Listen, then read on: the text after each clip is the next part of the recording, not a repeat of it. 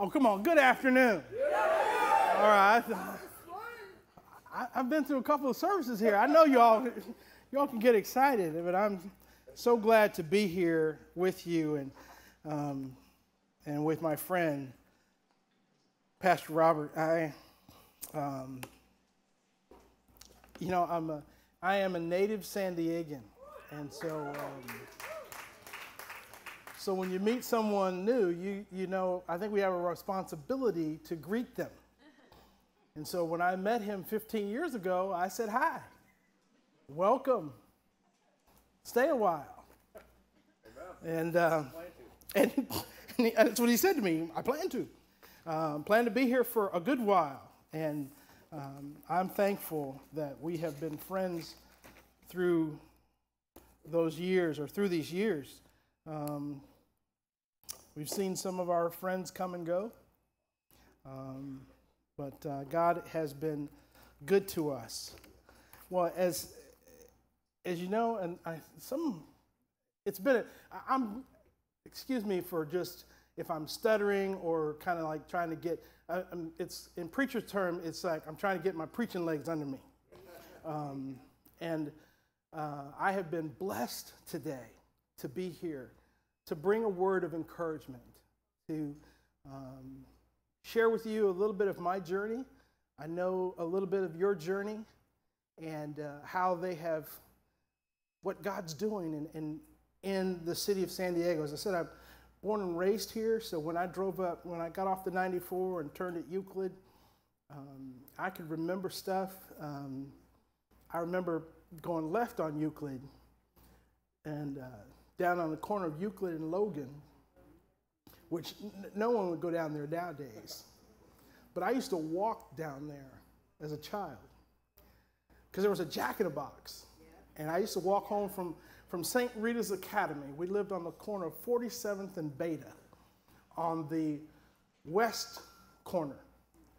Uh, if you go down there now, you won't find it. You'll find a freeway pillar on the 805. That's, uh, that's where my house was. It was the neighborhood that I grew up in. And uh, Caltrans came and they built the 805 freeway. That's how long I've lived in, in town. There wasn't the 805 freeway. So you, you can imagine there was a whole different way to go south. But um, I remember walking home from, I went to St. Rita's and we used to walk home from school. And um, I, I, thought it was just, it was an adventure thought I was, you know, I thought I was a, a big kid.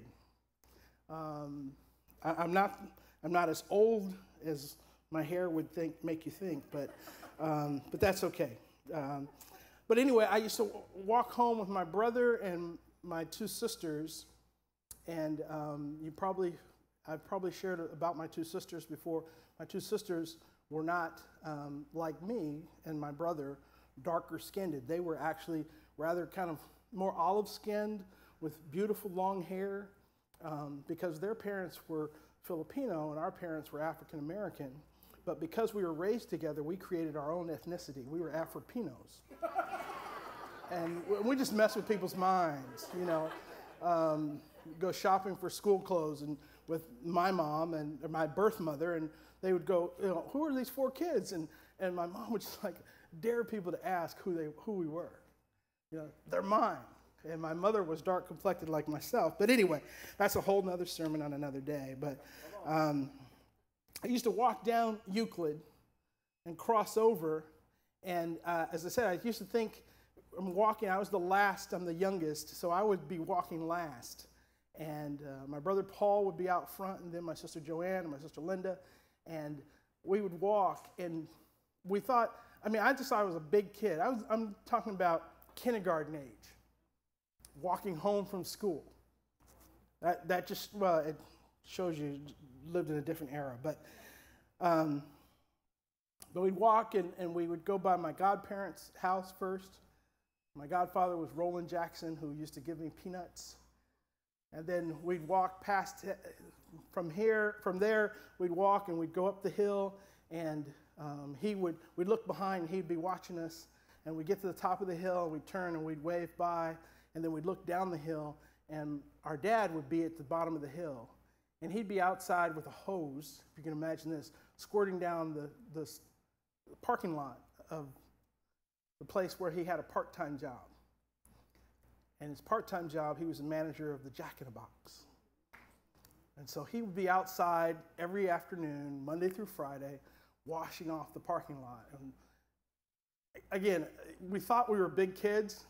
Dad was watching us come down. So we'd go to Jack in the Box and we'd get a, um, a hamburger, or no, or, or, we'd get a shake, and then we'd get um, a hamburger. Sometimes we'd get a hamburger, or sometimes we'd get a taco. And you know, I still, but anyway, that's another sermon. You know, I'm sure the tacos on youth night or youth, young adult night, aren't going to be the tacos that they have at Jack and Box because because I think we're still trying to figure out what's inside those tacos. Amen. But anyway, that's a again, that's another story or another sermon too. But then we'd walk past Jack in the Box and we'd say goodbye to Dad and we'd walk up the hill and he would be out there and he'd watch us. And then we'd get to the crest of the next hill, and that was 47th Street. And we'd look down and there our mother would be out in the front yard. And we'd walk down and she would greet us at home. And that was our, our adventure. Um, and then I always, my parents always, my mom always would say, okay, um, take the rocks out of your pocket. Um, I was a kindergartner. I found beautiful rocks on the way every day. And so I had to, you know, um, so we had a lovely rock garden in the front yard. Um, but I, I, remember that, and I remember, I remember the folks that lived in our neighborhood. And it wasn't too long ago that I was, uh, I was shopping in a store, and the lady who was checking me out, you know, the cashier, um, it didn't come out right. It didn't come out. Didn't come out just the way I wanted it. But she was the cashier, and she was she was smiling at me. And um, the funny thing was, she said after we got done and she helped me and all that kind of stuff, she says, "You probably don't remember me, do you?" I said, "No." And she said, "We used to eat mud pies together." And I'm not talking about mud pies, the the, des- the dessert. I'm talking about real, genuine mud pies. I know some of you, some of you young folks are like going, "Are you serious?" Yes, we ate. We took dirt, mixed it with water, put it in a pan, let it dry, and then we ate it.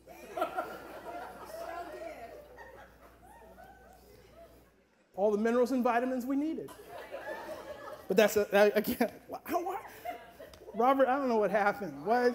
I don't know where. This is just not. But I, I'm telling you. Well, maybe the encouragement is I'm here. I have survived. I survived all of that. Um, survived, survived uh, growing up and, and eating mud pies that were genuine dirt. Um, wow. But the young lady that was, was the cashier, she was a young lady that lived in our neighborhood. And she remembered me. And she said, I remember being your friend. And I said, Wow, thank you. She says, You know, I don't ever remember us having a fight. I just remember being your friend. And that's something that I cherish, being able to, to say, someone being able to say, I remember being your friend. And I don't know if you've got friends in your life that you, I hope you have friends in your life that have been friends for a long time. Um, my best friends from high school, um, we still make each other laugh. And, and, just recently, I celebrated the 50th anniversary of graduating from elementary school. And was invited, but I couldn't go because I told them I could. I'd love to be there, but it's a work day and they had it on a they had a breakfast on a Sunday morning. Um, surprisingly, some of them showed up at the church to surprise me because they remembered us being friends when we were. But anyway, God is so good, and and we're here. My intention today is to to allow God to use me to encourage you. I know a little bit of your journey. I know what I've read, what uh, Pastor Robert has shared with us um, in our pastors group, um, what he shared with me personally. And I want to share with you a little bit of our journey at Meridian Church. Uh, I've been pastoring uh, Meridian. I'm technically in my 18th year, finishing my 18th year as the lead pastor, but I served uh, as Good Southern Baptist. I served 18 months as the interim pastor. Um, so you tack that on, so I'm really getting close to 20. And um, it's not where I expected God would have me, but it's where He allowed me to go and planted me.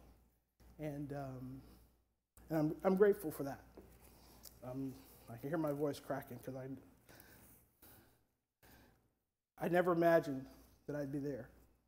I never imagined that I would serve in a church um, and go through what I've gone through.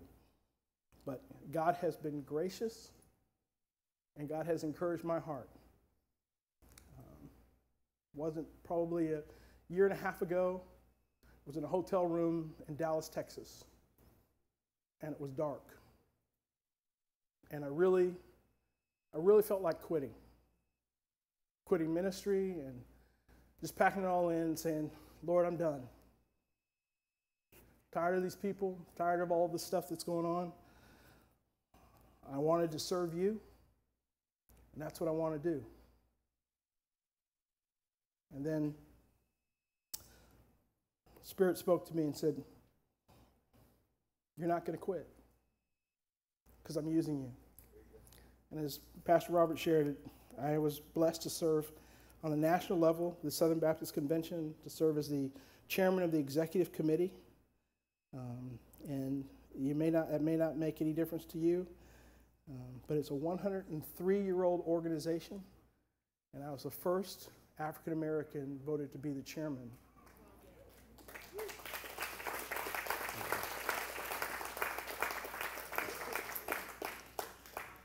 And so if you Google it, you'll find out what I went through. But anyway. but I'm here today to encourage you because God brought me through the goodness of God. And in Acts chapter 14 is where I want to really just concentrate. Um, it says that at, at Iconium, Paul and Barnabas went as usual into the Jewish synagogue. And there they spoke so effectively that a great number of Jews and Gentiles believed. But the Jews who refused to believe stirred up the Gentiles and poisoned their minds against them, or against the brothers, excuse me. So Paul and Barnabas spent considerable time there speaking boldly for the Lord, who confirmed the message of his grace by enabling them to do miraculous signs and wonders. The people of the city were divided. Some sided with the Jews, others with the apostles. There was a plot afoot among the Gentiles and Jews, together with their leaders, to mistreat them and to stone them. But they found out about it and fled to the Lycaonian cities of Lystra and Derbe and to the surrounding country, where they continued to preach the good news. Will you pray with me? Father, I thank you for the privilege once again to proclaim your word. Lord, I pray that you'd think with my mind and speak with my voice. I stand in obedience to the call that you have placed upon my life, and I ask you, God, to use me as your instrument this day. Encourage your people. They've come, Lord, not to hear from Roland, but to hear from you. And so, Lord, I allow, ask that you would allow me to decrease and you increase. And then, Lord, may the words of my mouth and the meditation of my heart, Lord, may that, Lord, be what your people hear today. It's in your mighty and precious name, Jesus, that I pray. Amen. So, six quick points, and we'll um, get out of the way the, it's interesting here, Paul and Barnabas are on their first missionary journey. They've been sent out and they were in Antioch, and now they've moved on because in Antioch, they, again, they had been, well, some trouble had started and, and they had really been expelled from the region. But they had a purpose. And the purpose is really found there in verse 1. It says, there they spoke so effectively that a, that a great number of Jews and Gentiles believed. My brothers and sisters, as we, as believers, as, as Christians, our job is to remember that we are to share the gospel. We are to carry the good news. Not just the preachers that stand on the podium, but all of us as believers have the responsibility to share the gospel. And some of us will do it in one way or another. Some will do it by the giftedness that we have, or we do it by the giftedness that we have. But we have to maintain in our minds what our purpose is. We have to keep on, if you will, keeping on. Well, in the, in the text, as they were doing this, it says there in verse 2 that, they, that this poison, the, there was a group that refused to believe, and so they stirred up the Gentiles. And it poisoned their minds against the brothers, against Paul and Barnabas and those who were traveling with them. And if we're mindful, if we go back to Acts 13, we'd find that this isn't the first time. Because in Acts 13, specifically verse 50, it says, But the Jews incited the God fearing women of high standing and the leading men of the city. They stirred up persecution against Paul and Barnabas and expelled them from the region. And I know that, that no one in here has ever been expelled from a school. Amen? Because you've all been beautiful, wonderful, great children and, and never got expelled. But just in case you don't know, expelled means kicked out, never to go back. You got to get out of there. You got to go to another school. Well, here they got they were expelled from their region. It's like they got kicked out of San Diego County. And at that point, you can imagine as they got kicked out and they're going on, they go on to Iconium, and they could get there and they find again there's some poison and, and they've, they've been expelled from Antioch. And so they come to this new area, and in this new area, people start again rebelling, or not rebelling, but, but putting them out, or ready to put them out. And look what they did. It's interesting. In verse 3, it says So Paul and Barnabas spent considerable time there, speaking for the Lord who confirmed the message of his grace by enabling them to do miraculous signs and wonders. They didn't quit. They didn't pack up and move to the next city. They stayed there. I don't know what a considerable amount of time was. But the, that's what the text says that they spent a considerable time. And when they were in this time that they were there, they spoke boldly. They were, if you can imagine, they were, I, I can imagine, they were preaching the gospel with power, with force, with vigor. They didn't even need amplifiers. I'm sure they were sharing the gospel with all that they had. And it says there in the text that because they were doing it, it enabled them. His grace, God's grace, enabled them to do miraculous signs and wonders. Now, signs and wonders, I'm sure you know, is, a, is evidence of the presence of the Holy Spirit. It's not done to convince those who are unbelievers, but it's done by those who, or they're done by those who are believers as a testimony of He who is within us, the power and the strength that we have. And in fact, in Acts chapter 4, they prayed for this. In fact, it says, Now the Lord, now Lord, says, consider their hearts and enable your servants to speak your word with great boldness. Stretch out your hand to heal and perform miraculous signs and wonders through the name of your holy servant Jesus. It wasn't about them, but it was about Jesus. And after they prayed, the place where they were meeting was shaken. And they were filled with the Holy Spirit and spoke the word of God boldly. Just a little bit of a commercial. Sign up for prayer and worship night.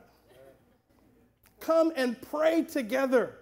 Because as we pray together as believers, we'll get, we'll get the power of the Holy Spirit and the place will shake and people will know that we are the children of God. That there's something in us that is it needs to be expressed and it'll be expressed in many ways. Just hold on. I got 10 more minutes. I'm going to be out of here. Me? Amen? But, but here's the thing the, the unbelievers, they wanted a miracle, they wanted to see something happen.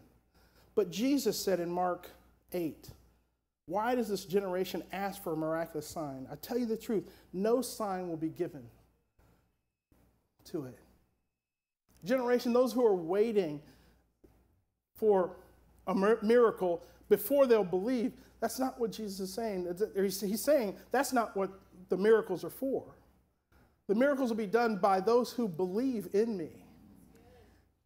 And, and I know I, I, I didn't tell you all about, wow, I forgot all about the, the cabins that we're building on the property at Meridian. God has done a miracle in three years. We started to build these emergency sleeping cabins for women homeless women with children. We built one. Um, well, that's wow. That's that's what the cabins. That's what the village looks like now. Just dirt lot. It was tumbleweed village is what we used to call it at the church, because we would grow tumbleweeds and whack them down every 90 days, throw them away, and wait for more to grow. And then we'd do it again. But now we have these beautiful cabins that have been built, that we have have approval from the city to move ladies in, and they will be coming in for 90 days. And in that 90 day period, first thing we want them to do, we want them to do is to rest for three days. Because if they've been living unsheltered on the street, they have PTSD. So they need to stay on, they need to just, just in the vernacular of the young people today, they just need an opportunity to chill. And then after they've chilled out a little bit, then we'll ask to engage them in the system, into filling out applications. And you all know, we don't make a, a decision, an important decision in our life when we're not rested, when we're tired, when we can't think straight. We all want to step back and say, give me a chance to really think about it. I know my parents used to say, sleep on it overnight. Well, we're going to ask them to sleep on it three nights before they engage in the system. But here's how our journey has has gone that when we, we started, and I'm going to fast forward to, to August of 2019 when we built the first cabin on the property at Meridian. And we built it as a demonstration so we, people would see this, so that maybe that there would be an idea that people would build more of them. Well, then we were encouraged to build a village on our church property. And they said, Roland, just go ahead and build it. It's part of the mission of the church. If you have any problem with the city, figure that out later. And I said, no, what if we did it the right way? What if we got permission? What if we got the permits? What if we actually went through the system and did this the right way? Here's one of the things that I, I think will it'll be a benefit. It's going to benefit the next church that does this. Because we'll be able to tell them, here's the potholes along the way. Here's how you can, you know, not shorten the process, but here's how you can navigate the process. One of the things that happened was that we realized that this was God's work, not ours. And one of the things that I, I talk about often to our congregation at, at uh, Meridian is that God's at work all around us whether we want to acknowledge that or not. We wake up, God's working. And God doesn't need our help, He's already doing the work. And that's really one of the seven realities of experiencing God that Henry Blackaby and Claude King wrote like 20 years ago, 20 plus years ago. But they talk about God's at work and we need to have a relationship with God. He's, he's really going after us, He's pursuing us. And He invites us to join Him in what He's doing. And then when he does, he speaks to us. He's, you know, do you want to do this? And then comes the crisis of belief. It's not a crisis of faith, but a crisis of belief. Are we willing to adjust our lives and be obedient to him to do the work that God wants to be done in that place through us? And so we have to make that adjustment. We made that adjustment at Meridian. We got out of the way. We've decided to obey God and experience His work. One of the things that happened, part of the testimony, is that, like I said, they were here in our text, in verses 4 and 5, the people are divided in the city. There was, an, there was outside forces against them. And even inside forces were against them. And when we were building the, the cabins, or we, once we had the demonstration cabin built, there was really, there was some opposition. I kid you not. The opposition didn't come, we didn't take it personal, but we understood that the, the struggle that we were in was a struggle not of flesh and blood, but a struggle in the spiritual realm. And so we, we decided, you know, God, we're, we're pressing through, not on who we are, but on who you are. Yeah. Yeah, that's good. And even when, when it came time that, and I'll tell this shortly, the, the planning commission, they had, they had a list of 19 items that they said we needed to add to our proposal to be safe. And most times you'd say, oh man, that's upsetting, that's a, that's a hurdle. And I said, I just prayed about it and said, okay. And the planning commission said, what? I said, okay. We want the same thing you want. We want people to be safe. We don't want to hurt anyone. That's not our goal in the church. We want to love people in the community. And so they said, oh, okay. Well, let's look at this list again. Well, you know what? You really don't need this. You don't need that. And they started to take things off the list. So the list started at 19, ended up with 11. And we said, oh, okay, whatever, whatever you all want. But here's the thing one of the commissioners came out to the church and he said, you know, Pastor, one of the things that usually happens when we give people a whole bunch of conditions that we think that they can't meet, first of all, no one says okay like you did. That was really strange. That kind of threw us for a loop. The second thing is usually this is when people quit. And this is, this is not a, this isn't a, a, a high up government official. This is one of the people who had to, had to have their hand on what we were doing. And his recommendation to us was don't quit. Whatever you do, don't quit. Wow. How can, how can we not quit? You know, it, was, it looked like it was just going to overcome us. But here's, here's the thing, brothers and sisters, as we know, it's, our fight is not against flesh and blood, but we do know that if we don't quit, we will be victorious. Because we're not being victorious in ourselves, but we're being victorious in Christ Jesus. And so, even as they were trying to, to do this, it says that one of the things that happened is that they were, they found out about this plot in Iconium. But it says they were protected, if you will, because they found out about the plot. They knew what to do. They, they circumvented the plot. They went around it. And ultimately, what did they do? They began to, they not began, they continued to preach. That's what it says in verse 7. That says that where they continued to preach the good news. I submit to you today that the reason that they were able to, to hang in there is because, first of all, they remembered their purpose.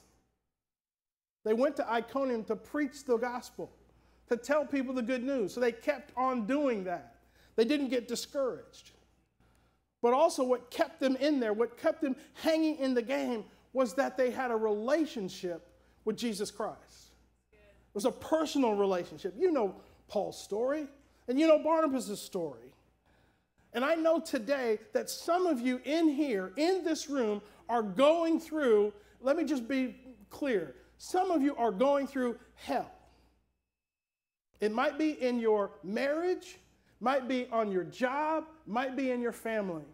And bless you, you've done a great job today of cleaning up and presenting yourself as having nothing going on. That's a problem. But I'm here to tell you today, to encourage you, that if you hang on to Jesus, what you've put on the outside will become your reality.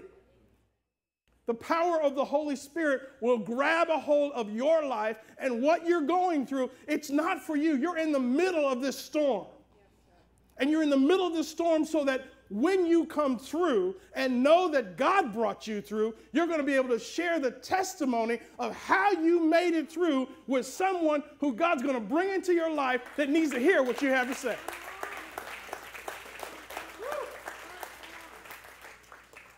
Now, please don't please don't think I'm mad. It's just when I get when I get excited about what God has done I, I just I, I, just want us to, to shout emphatically to let people know that what He's done is real. And what He's doing with you all, and, and this this happened to me in, in this in this whole thing of building these cabins. Guy calls me from Houston, Texas and says to me, Roland, you don't get it. I'm like, what? I've been at this church for nearly 20 years. We're doing this whole thing. What do you mean I don't get it? And he said, You're concentrating on the ladies in front of you, what's in your face. But what you're doing is generational. So, ex- well, explain that to me. He said, You're doing these cabins for women with children. That child's going to grow up and will tell the testimony of when their mom, whose life was in a mess, was living on the street, came and stayed 90 days in a cabin that was built on a church campus, and people just loved on her. She got her life together, and that child grew up. And that child's going to tell that story to their family all peoples what you're going through, to build a, a, a facility for the glory of God, to shine the light in the dark place. It's not just about you, but it's about the generations that will follow you, that will sit in the seats that you're going to occupy, that will share the gospel that you're, you're living out and they're grabbing a hold of for the next generation and the next generation after that. So it's not about you. It's not about what you've experienced. It's about what he has done and will continue to do. But here's the thing you have to keep on keeping on. You cannot, should not, and I know your pastor well enough to know that you will not quit. Because God is going to, is doing a work through you that's going to affect generations after generations after generations. Let's pray together.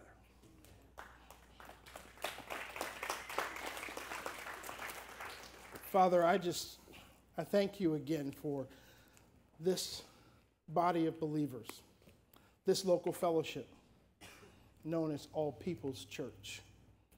Father, I pray that you would bless them in a mighty way. Lord, I pray that you would bless the leadership to have, Lord, supernatural faith. I pray that you would encourage their hearts that, God, what you're doing now through them will have eternal significance.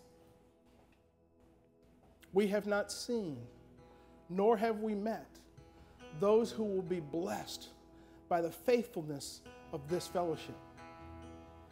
Lord, I pray that you give them boldness to proclaim your word, to proclaim your word in an area of our city an area of our county, an area of this country that needs to hear the gospel of Jesus Christ, the good news.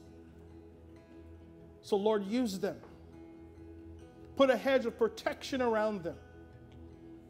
And, Lord, remind them that you are, you are God, and that you are their protector in time of need. Bless them, God. It's in your name, Jesus, I pray. Amen.